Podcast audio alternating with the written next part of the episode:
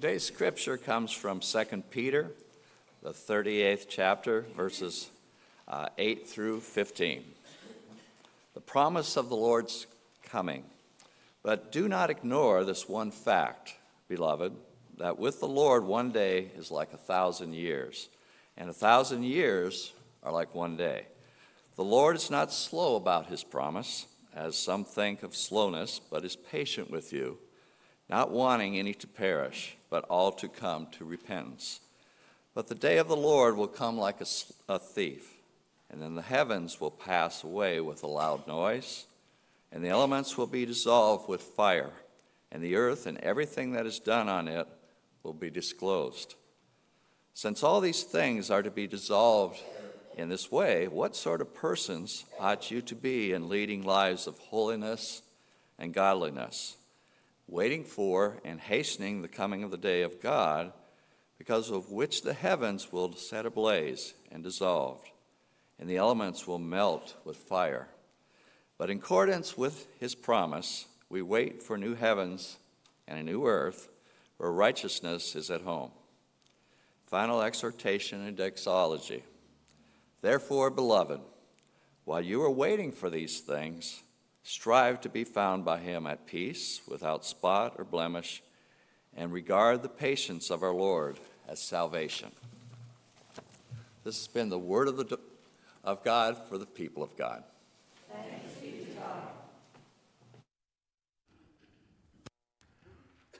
I, I know that the sermon that God put on my heart this week needs to be heard.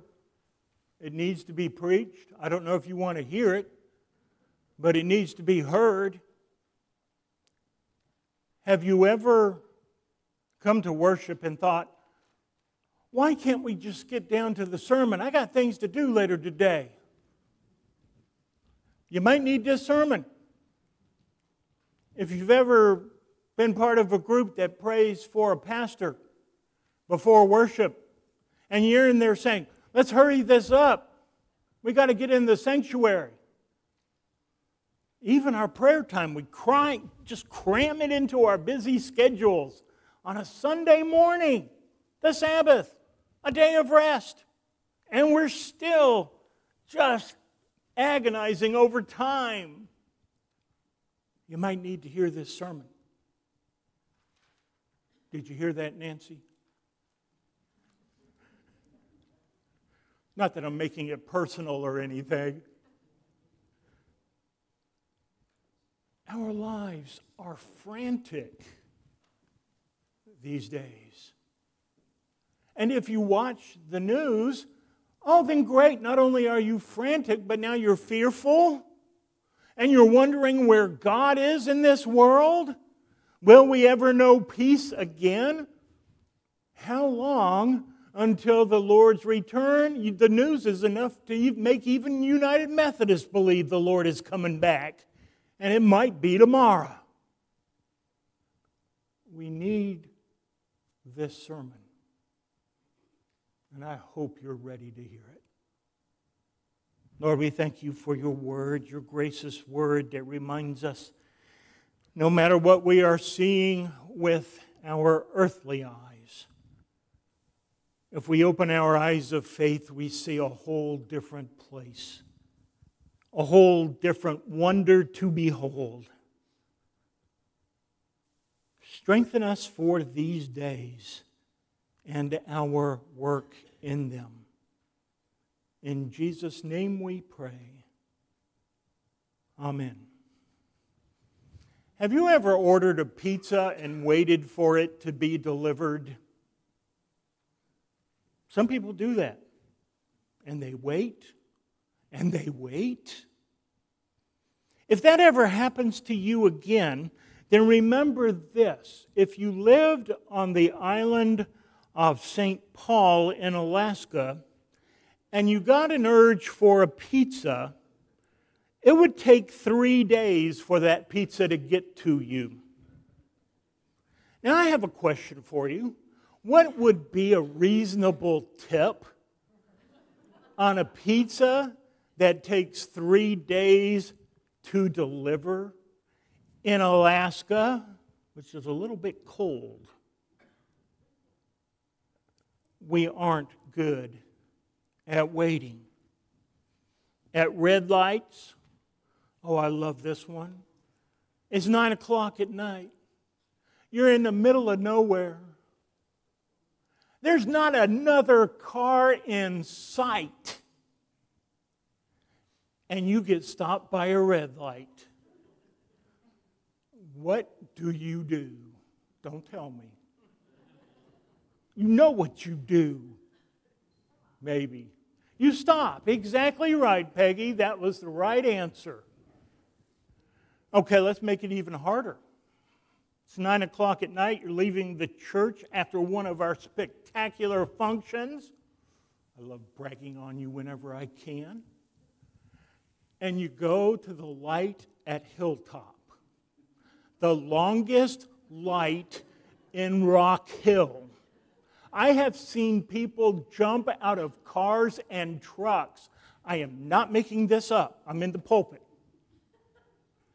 And get out and go push the button on the pole just to, yeah, Mike's raising his hand saying, yeah, me too. Just to get that light to change. We are not good at waiting. In the grocery checkout line, in the doctor's waiting room, it is so well named waiting for food in a restaurant, waiting for the television commercials to end. How many shows have you recorded just so you could fast forward through the commercials? We are in a time when microwave ovens take too long. We multitask. We fill every minute of our calendars.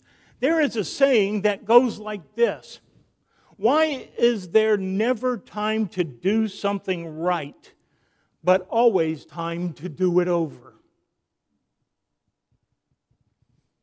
Life gets frantic. We live at a fast pace, rushing here and there and everywhere. I hope you've been taught this, but just in case not, in Greek there are two words for the word time, and they are very different kinds of time kairos and chronos. Chronos is clock time. What time is it, Dallas? Just guess. It's up there on the wall. 1120. That's Chronos. Everybody knows it's 1120. Next minute it's going to be 1121. It keeps going and going, and we are locked into it as human beings. We run our lives by Chronos. But then there is Kairos. And Kairos is God's time. And today, God reminds us that we need to slow down and live in God's time. Time, chronos, 1120, is measured in minutes. But kairos, chronos and kairos, you have to keep it straight. It's hard for me too. Is made up of memories and moments that are to be cherished, and one follows the other. I, I, I, once heard someone say so many people work so hard to make a living, but living in God's time means working even harder, not to make a living, but to make a life. In Jesus' day, people were getting disheartened. Jesus had promised to return and usher in the new kingdom, the kingdom of peace. They knew God has saved the best for last. And they yearned for that day to come. Jesus said that there were some in that generation that would see it happen. But no chariot to fire, no legions of angels soaring around the earth, gathering in God's elect. There are no stars falling from the sky like we read about last Sunday. And to this very day, we are still waiting and praying, I hope, for the kingdom of God to come soon. But not too soon. Now, why would I say that? Because the Bible says that. A group of travelers were being made to wait on their airplane to arrive. People were annoyed. Then they got frustrated. Then they got angry. And one gentleman walked up to the attendant on duty and said, I must be on this flight now, and I must be in first class. The flight attendant, trying to be nice, said, Sir, we will get you boarded as soon as possible. He quickly said, Do you have any idea who I am? Has that ever worked for anybody? Without hesitation, the attendant smiled, picked up the intercom microphone, and said, We have a passenger here at the gate who does not know who he is. If anyone can help him find his identity, please come forward. Unlike that man, God is being patient. God is giving us time to figure out who we are in Christ. And God, even more blessedly, even a more beautiful gift, God is giving countless others time to figure out that there is a Christ. A Christ offering forgiveness of sin, eternal love, the hope, the peace, the joy, the love that we celebrate at this season and are called to live all year round. And if that's the case, then Lord, take your time if even one more soul will be saved. We all know we need these words today. I know I certainly do. We are all living our lives at breakneck speeds. See, you heard the announcements. You heard we have a cantata coming up and the Young at Heart's coming up and a quiet service coming up. You know what you didn't hear? Is my head exploding with how much more do I have on my to do list this week that's not normally there? We all live in chronos when God is crying out for us to live in kairos, in God's time. What do you suppose would have happened if Naaman had gotten into a hurry and had only dipped in the Jordan River six times instead of the seven God told him to? Do you think he would have still been cured of leprosy? What if Elijah had only prayed for rain six times when God had told him to pray seven times?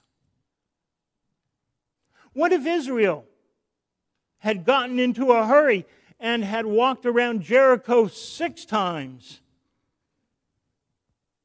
In times of waiting, make a life and not just a living. Measure your life in moments, not just in minutes. Everything in God's time. It is the only way to peace and our only hope for a great forever. Amen.